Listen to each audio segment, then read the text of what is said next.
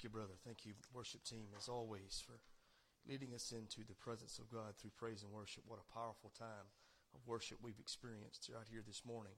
There's so much power in that last song because it's just so true. The Bible speaks that we can grieve the Holy Spirit. Do you know that? The Bible says that we can quench the Holy Spirit. That's a very dangerous thing, and that's something that we never want to do if we are to allow the Spirit to do what He wants to do in our hearts and lives in these services, then we must be obedient to Him. We must be submissive to Him. We must allow Him to fill us up and use us for His honor and His glory. We cannot quench Him by wanting our way and not His way, by serving uh, our purpose instead of His purpose. And so uh, we must, we must allow Him to have His way and have His will, do His work because that's truly what changes lives. Everybody take your Bibles. Turn with me, please, to 1 Corinthians chapter number 15. Years ago, there was a song written by Bill and Gloria Gaither entitled, I'll Have a New Life. Does anybody remember that? We used to sing it a whole lot in, um, in the church that I grew up in and the old hymn books. And I, I always loved that song because, man, you talking about the uh, the truth of the Word of God just written on a songbook page. That's really what it was. It, it's fantastic. I, I'm not going to sing it for you. As I've told you before, that wouldn't be a blessing to nobody. But I do want to read for you the first verse in the chorus because, man, it's so good. This one it says, On the resurrection morning, when all the dead in Christ shall rise, I'll have a new body. Praise the Lord, I'll have a new life. Listen to this next part. Sowed in weakness, raised in power. I love that. Sowed in weakness. We're going to talk all about that this morning. Sowed in weakness, raised in power, ready to live in paradise. I'll have a new body. Praise the Lord. I'll have a new life. Aren't you thankful for that? You know, the scripture teaches that for every blood bought, born again believer who's placed their trust in Christ for the forgiveness of sin, we all have the promise of a new body. I've got a promise of a new body because I've trusted in Jesus. And if you're here this morning and you've trusted in Christ as your personal Savior and you've been born again, you too have the promise, according to the Word of God, for a new body. Now, I don't know about you, but that excites me.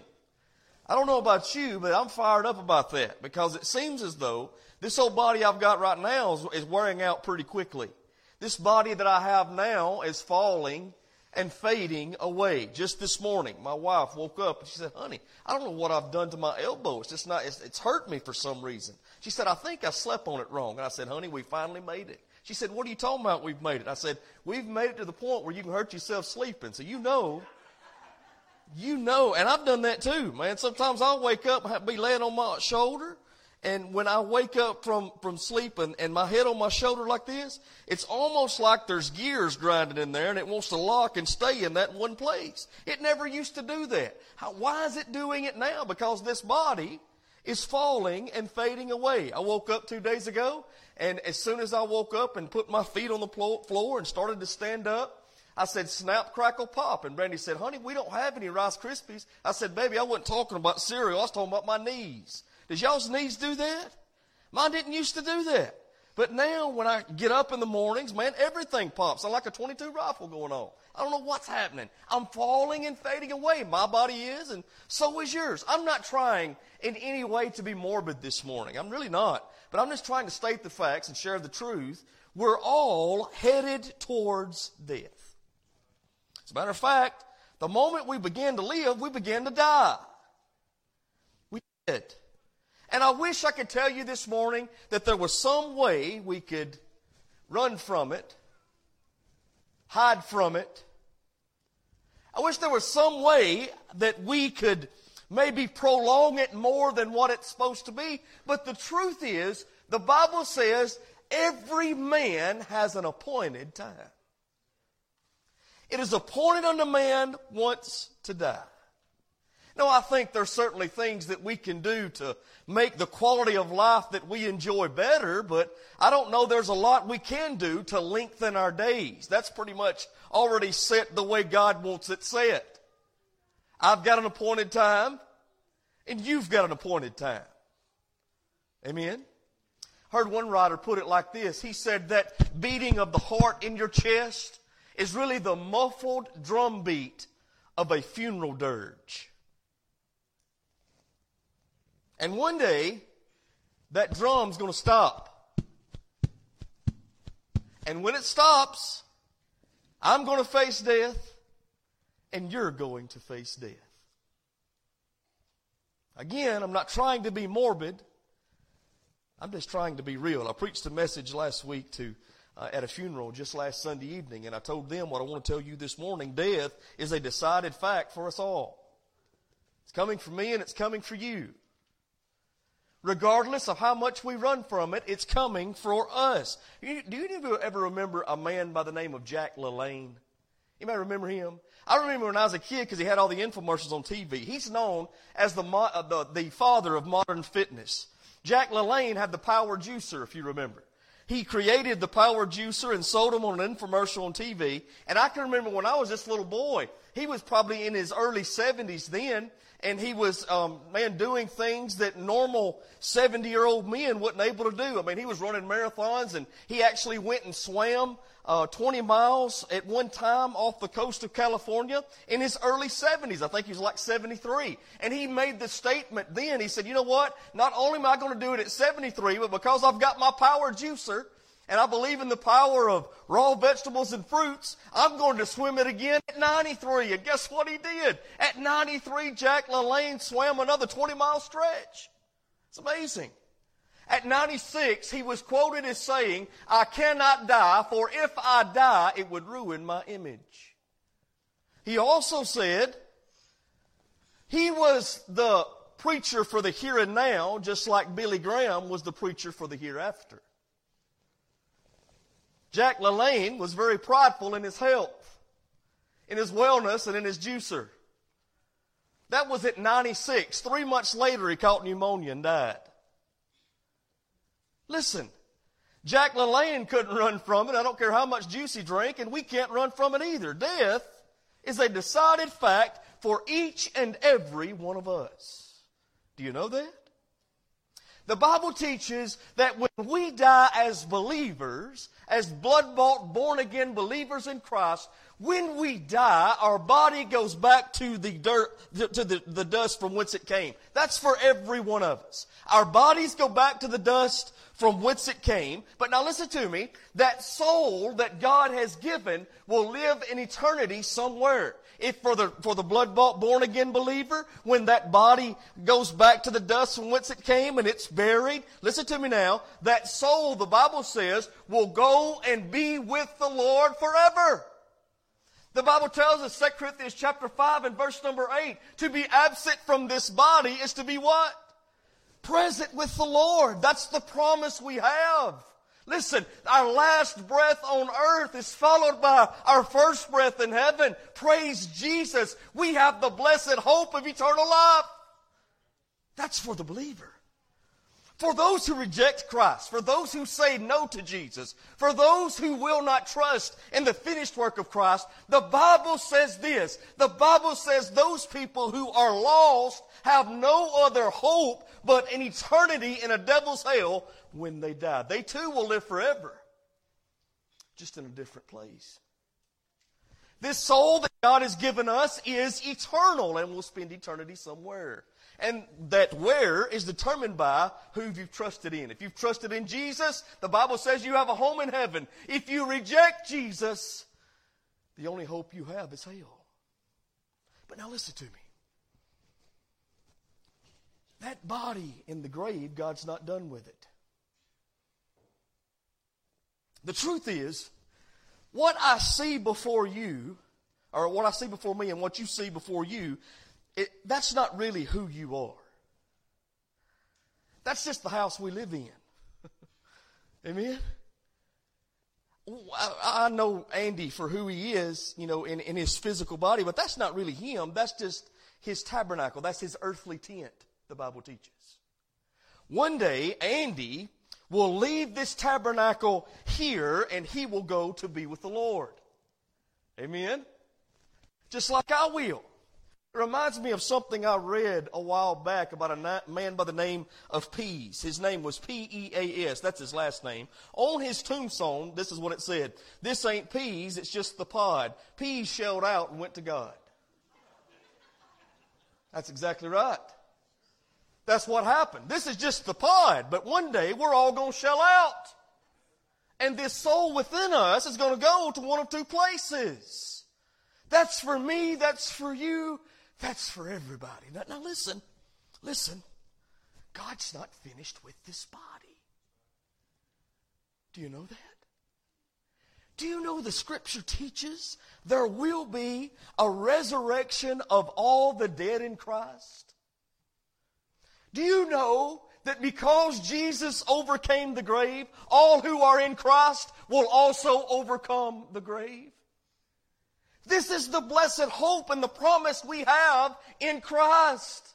And the Bible tells us all about it right here in 1 Corinthians chapter number 15. Look what it says. 1 Corinthians 15. Let's start with verse number 35. Brothers, I'll be reading this morning from the New King James. 1 Corinthians 15 and verse number 35. But someone will say, How are the dead raised up? And with what body do they come?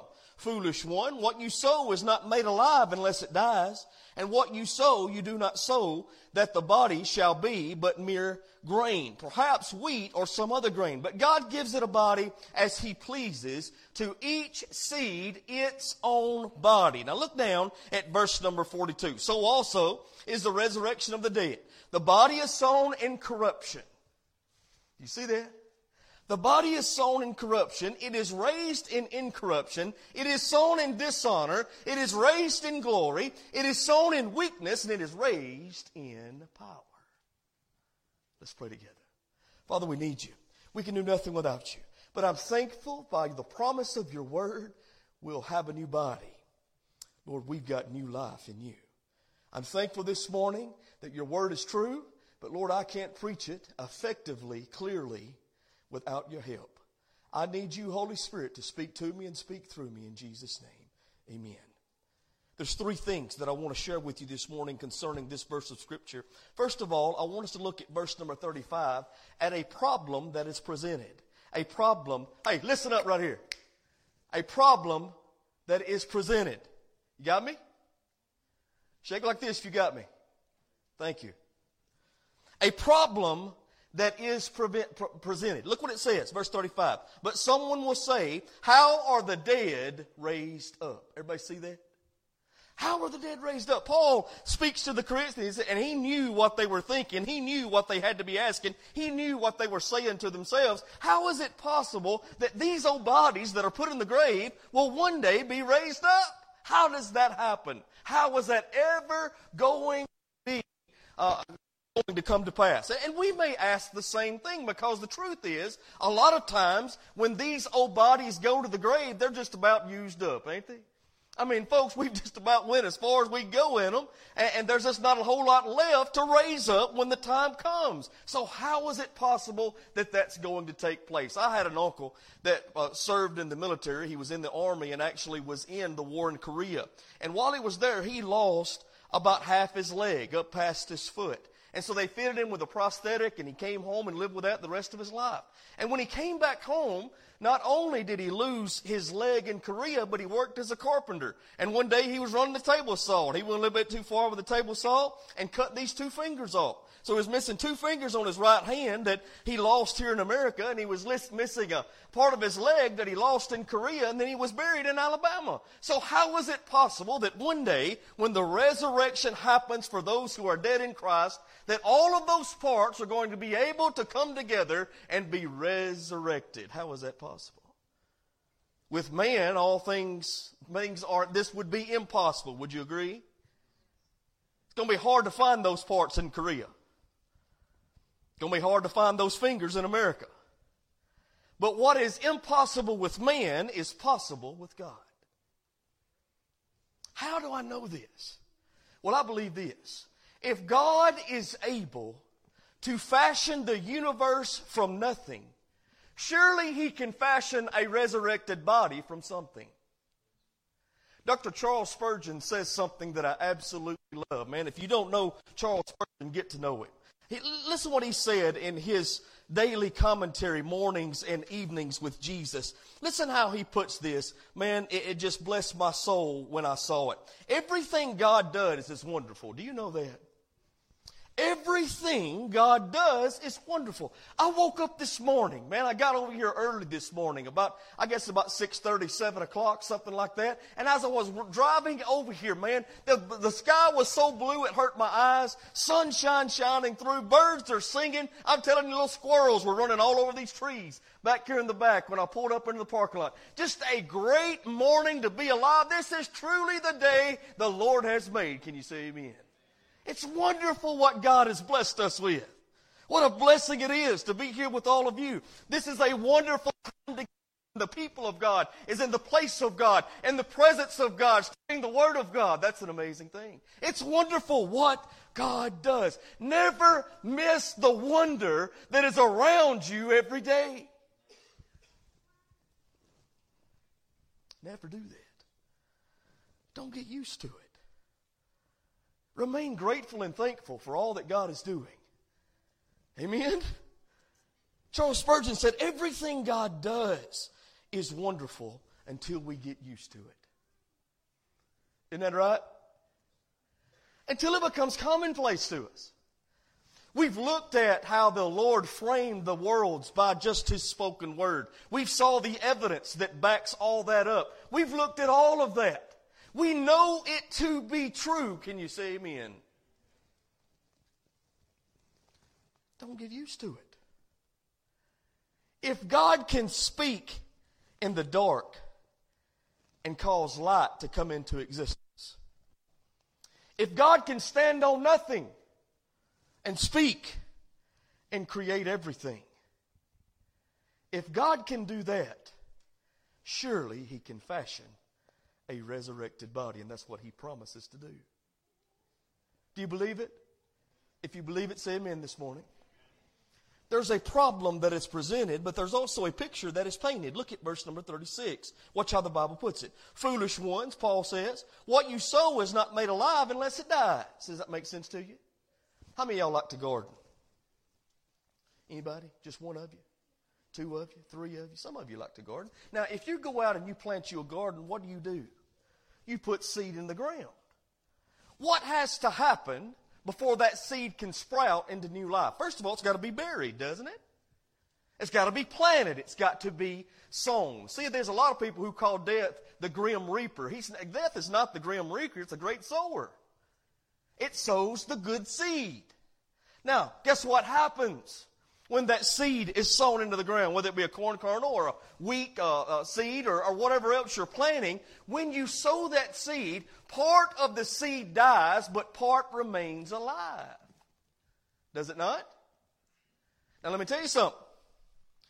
We too have a part that remains alive. Jesus pretty much said that in John chapter number 11 when he said, He that believes in me shall never die.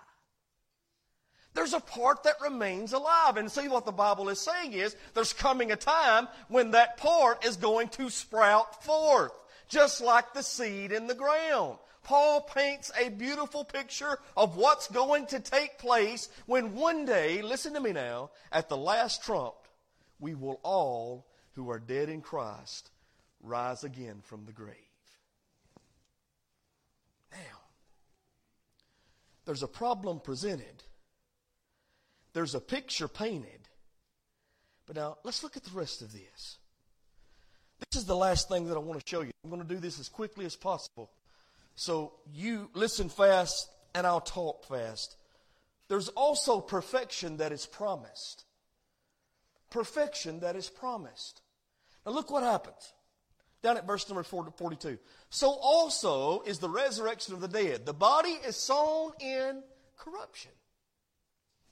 Guess what we're doing here on planet, planet Earth? We're sitting around here getting corrupted. Every one of us. We are all corrupted by the sin that has stained and marred this world. Why do we have death, disease, destruction? Because of sin. Why do we experience death in the first because of sin. The Bible says it, Romans 6:23. For the wages of sin is what? Death. And listen, sin brings corruption, which brings death. We are sown in corruption. Every one of us. That's me, you, and everybody else. But now watch what the Bible promises.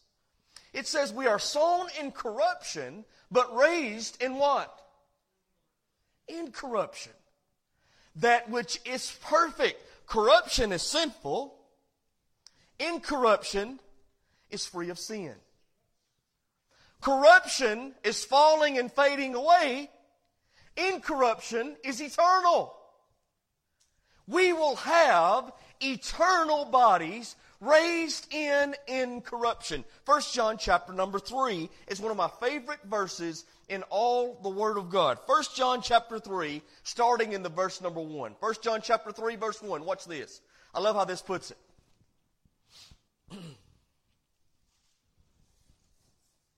Behold, what manner of love the Father has bestowed upon us, that we should be called the children of God.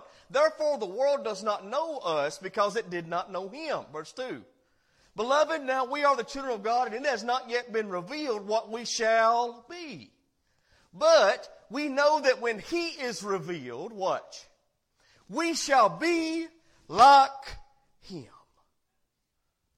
You talk about a mouthful in one verse. Folks, I'm going to tell you something. I could preach from now to next year at this time, and we could never chew all the juice out of that subject. We shall be like Him. We shall be like Jesus. Are you hearing me?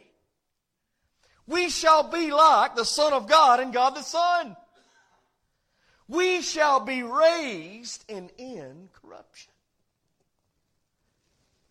Now, the best way I know to describe what that looks like is what the Bible gives us on this subject.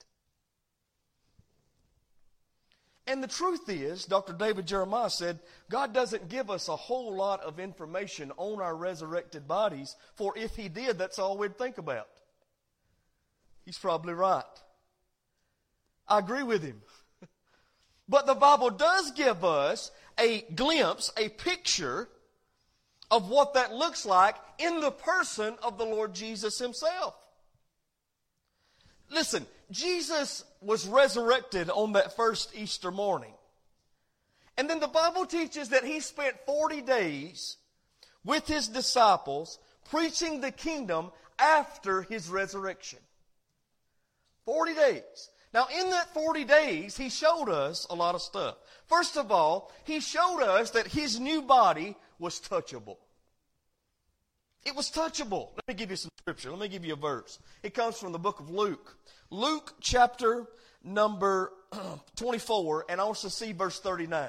Luke 24, verse number 39. Watch how Jesus himself said this. He's speaking now to doubting Thomas. You remember when doubting Thomas uh, was not with the other disciples when Jesus came the first time in the upper room. And Thomas said, well, I tell you what, unless I see um, his, the, hand, the prints of the nails in his hands and in the prints of, uh, of the wound in his side, then I won't believe. So Jesus, the Bible says, comes again when Thomas is then present with the rest of the disciples. And he says this, Behold my hands and my feet, that it is I myself. Handle me and see, for a spirit does not have flesh and bones, as you see I have. How many of you understand the new resurrected bodies that we will one day receive will be just like the one Jesus has, for we will be just like Him. And if it's just like the one Jesus has, it's a real body.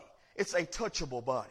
Everybody take your hand and, and pinch your other hand. Take your finger and pinch your, pinch your hand there. Listen, that lets you know you're real, right? You're touchable. You're here. Jesus said this. Jesus said, look, Thomas, if you want to touch me, touch me. Go ahead. I can be touched. He's not a spirit. He has a resurrected body. We will as well. 1 John chapter 1, verses 1 through 3. I really like this verse. 1 John chapter 1, Verses 1 through 3. Watch this. But that which was from the beginning, which we have heard, which we have seen with our eyes, which we have looked upon, watch, and our hands have handled. Isn't that good? Here you have John who followed Jesus during his three and a half year earthly ministry. Here you have John who has now been preaching the gospel, pastoring churches, writing the book of Revelation, and finally he writes 1st, 2nd, and 3rd John, and listen what he says. He says, I know he is real. Why? Because I handled him with my hands.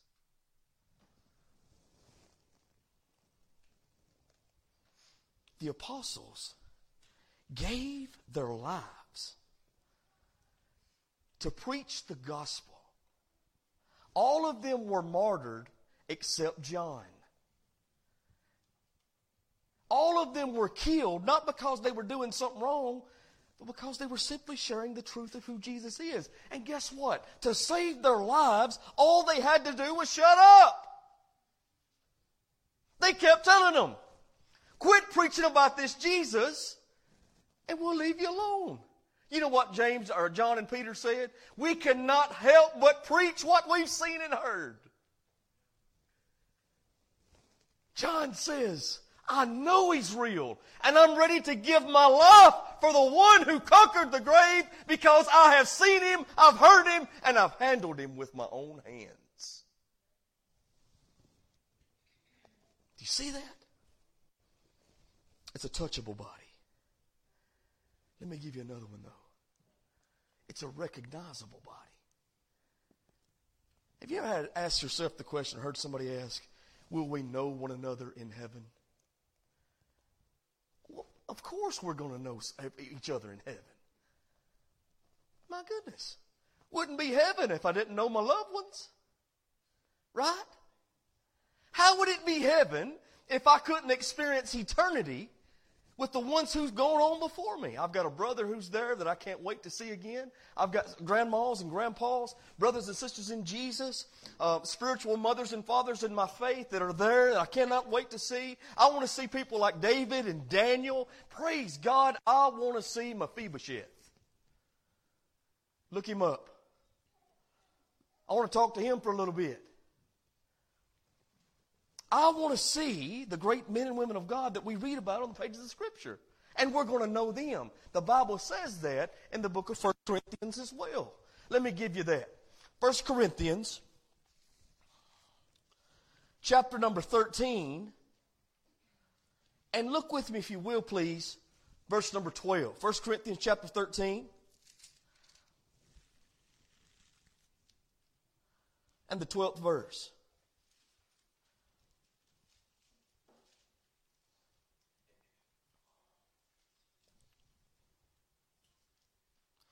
For now we see in a mirror dimly. That means where we are at this present hour, where we are living on this earth. We see in a mirror dimly, but then face to face.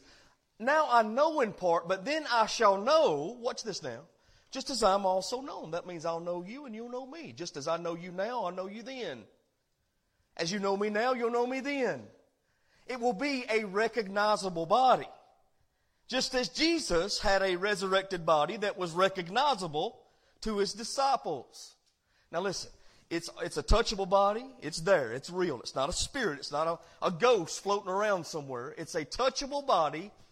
It's a recognizable body. But, but this one I, re- I really, really love. Listen to me now. It's an unstoppable body. Let me tell you what I mean by this. I want you to think about this just a minute. Do you remember when Jesus came to the upper room after his resurrection. The Bible says his disciples, the apostles, were in the upper room with the doors locked. And then it says, Luke 24, that he came and stood in the midst of them. You need to know what it does say and what it doesn't say. What it doesn't say is he knocked on the door. It doesn't say anybody got up and unlocked it.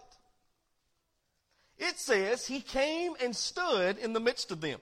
That means he came through the wall and appeared right where he needed to be. Unstoppable body, unhindered by matter. I'm going to tell you something. With the body we've got in now, go try to run through that door in the back and see what happens. No, it's not going to happen. We, we can't do that now. But with our new body, evidently, it'll be unstoppable, unhindered by matter. Let me tell you this it's going to be unhindered by space. You say, brother, what do you mean unhindered by space? Go and read, again, Luke 24, about the walk to Emmaus. Anybody ever read it? I'm giving you these scriptures because I want you yourself to go back this week and read them in your quiet time. It'd be a great preparation for Easter. All right? And on the walk to Emmaus, there's two disciples that are walking along the road there to Emmaus, all right, to a city. And as they're not, not disciples like we know, Peter, John, Matthew, Mark, uh, all, all, of them, all of those guys, Peter, John, uh, Matthew, um, all the rest of the disciples. It's not, it's not them, not Mark. I don't know why I said Mark, but all of their other disciples. It's not them. It's other followers of Christ, other believers. Okay? Not the original 12. There's two of them walking down the road and they're talking about Jesus. Talking about how he claimed to be the Son of God, how he claimed to be the Messiah, and then he was killed in Jerusalem. And they meet someone on the road that begins talking with them. And the Bible says, as they talk together, as they talk together, that the hearts of those men began to burn. I love that because I know what they're talking about. You ever been reading the Word of God in your quiet time and your heart start to burn? Where God's just, I'm talking about showing up and showing out in that time with you. You ever been in a service like this and you're hearing the Word of God and that heart starts to burn? You ever been experiencing those close, intimate, personal times with the Lord when God gives you just what you need at the right time and that heart starts to burn? Isn't it awesome when Jesus comes near and their hearts start to burn? That's what happened to those men.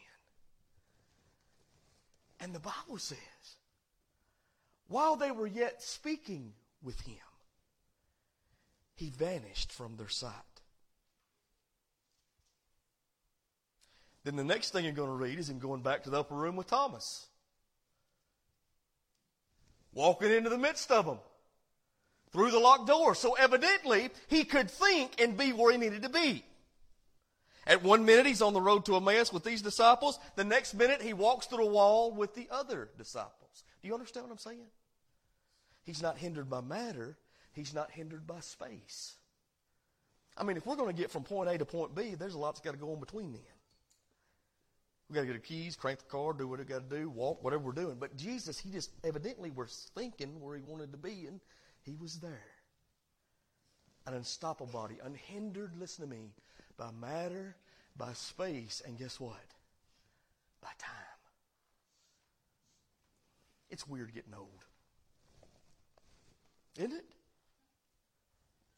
Heard one pastor say it like this. He said that um, men have the Chester drawer disease as they get older. It's when their chest falls down into their drawers. It's weird getting old. When you get old, when you start getting old, I'm starting to experience some of this. I didn't know this was even going to happen. But you'll lose hair in places you want to keep it, and gain hair in places you want to lose it. Right? It's weird getting old. Two weeks ago, I was out the gym training. And it's almost like this has just happened in the last little bit. I don't know what's going on.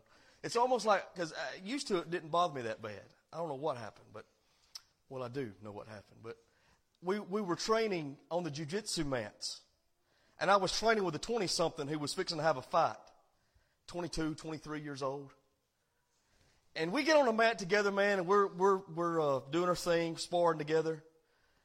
And it really wasn't about, I don't know, four or five minutes into it. I'd got to the place where I didn't think I was going to catch the next breath. I mean, I thought for sure I was about to meet the Lord. And so I just had to say, buddy, I got to, I got to wait a minute. I didn't used to have to wait a minute. It's weird getting old.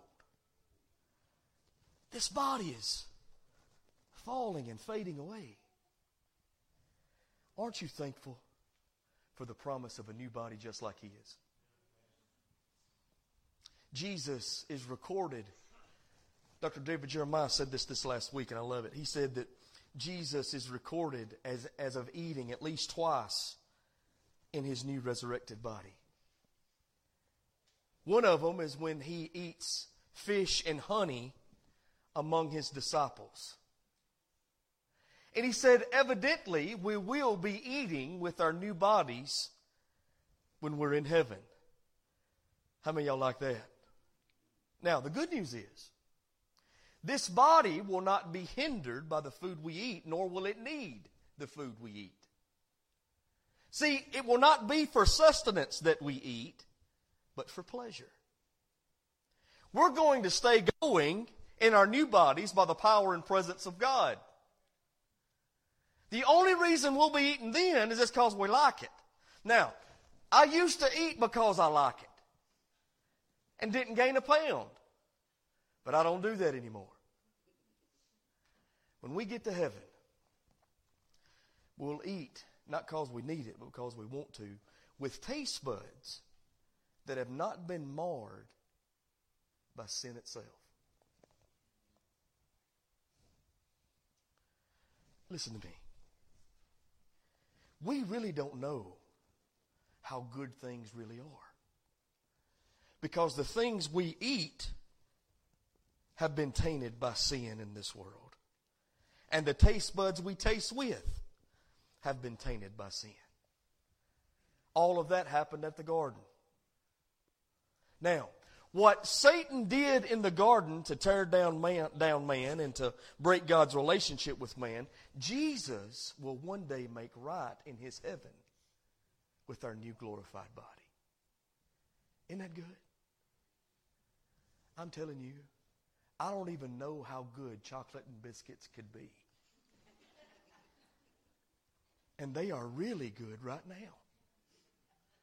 The good news is, when I get to heaven, I can eat all the chocolate and biscuits I want and won't have to worry about gaining a pound.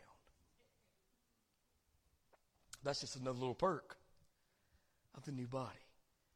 Aren't you thankful? We've got the blessed hope of a new body and eternal life with the Lord. Now, that's for the believer. Let me ask you have you made the decision to trust in Jesus? Do you know that you know that you've been born again? The believer has the hope of eternal life. The unbeliever who's rejected Christ, the only hope you have if you die without Jesus is the devil's hell. But I've got good news for you. The Bible says, Whosoever shall call upon the name of the Lord shall be saved. What I've tried to do this morning is give you some, what I like to call dog bone theology. Let me tell you what dog bone theology is. Let's just say we've got a big old pit bull out there that's eating his food. And he's big old wide head, big old wide shoulders, and just mean as he could be, mean as a rattlesnake. What do you think would happen if you went up and tried to take that food bowl from him? Well, he'd bite your hand off. But now let me tell you this. If you really want to change that dog's attitude, you go and get you a T-bone steak and throw it out there to that dog, and then you can do whatever you want with that food bowl. See, what you've done is given that dog something better to go after. And what I'm trying to do today here is give you something better to go after and look forward to. And the way you receive it is by trusting in Jesus. Amen? Everybody stand together.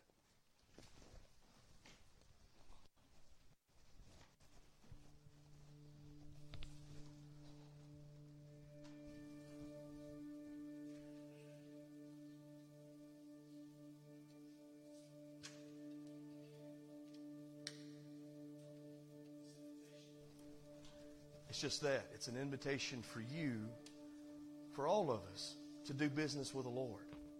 I had a pastor years ago, and that's what he always said. The invitation time is, is time to do business, and that's what it is. It's decision making time. That's why I like to have an invitation. It's time for you to make a decision to follow Christ if you've not yet done so. And I'm asking you, trust Him.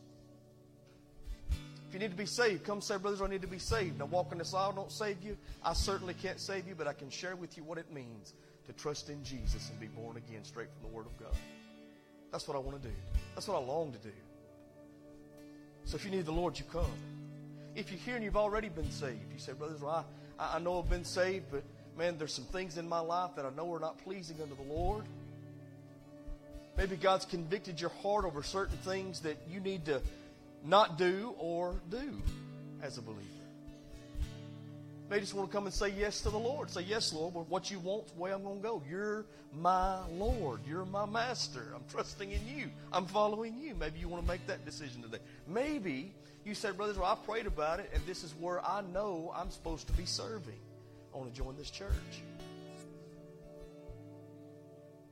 Again, I guess what I'm saying is if you don't know Jesus, you hadn't been born again, come let us help you. If you do know Jesus and you don't have a place to serve, won't you come help us? That's the invitation. If you need the Lord this morning, won't you come? I'll be glad to pray with you at any time.